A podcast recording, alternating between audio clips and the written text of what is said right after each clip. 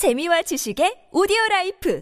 팟빵 안녕하세요. 군사독복입니다. 최근 공격 주체가 정확히 누구인지는 알 수 없지만 정체를 알 수 없는 엄청난 규모의 공격이 이란 내부에서 일어나 리히터 규모 5.9의 강력한 지진이 발생하는 일까지 벌어졌습니다. 목표물은 이란 북서부 지역의 정유시설과 이란 중부 내륙 깊숙이 위치하고 있는 군사시설이었는데요. 두 번의 공격이 이어졌는데 우선 첫 번째는 이란 북서부 아르메니아 국경으로부터 약 100km 남쪽에 있는 타브리즈 지역 국영 정유 공장에서 일어난 무인기 공격입니다. 공격이 발생한 시간은 현지 시각 1월 28일 늦은 밤이었고 유폭으로 인한 폭발이 얼마나 강렬했는지 리히터 규모 5.9에 달하는 지진파가 기록될 정도였는데요. 이 공격으로 인해 다수의 피해자가 발생했고 다른 곳에서도 공격이 있었다고 합니다. 두 번째 공격은 이라크 국경으로부터 500km나 떨어져 있는 이란 중부 아스파한 지역 혁명수비대가 소유하고 있는 군수 공장에서 밤 11시 30분에서 12시 사이 일어났다고 하는데요. 이란에서 발표한 바에 따르면 이번 무인기 공격 사건에서는 3대 이상의 무인기가 공격해 왔지만 두 대는 이란 측 대응에 의해 격추되었고 나머지 무인기들의 공격에 의해 폭발이 일어났다고 합니다. 절대 공격받지 않을 것으로 여겨졌 던 전략 시설들이 공격받자 이란은 이 무인기 공격의 배후로 이스라엘을 의심하고 있지만 아직 명확한 증거는 없습니다.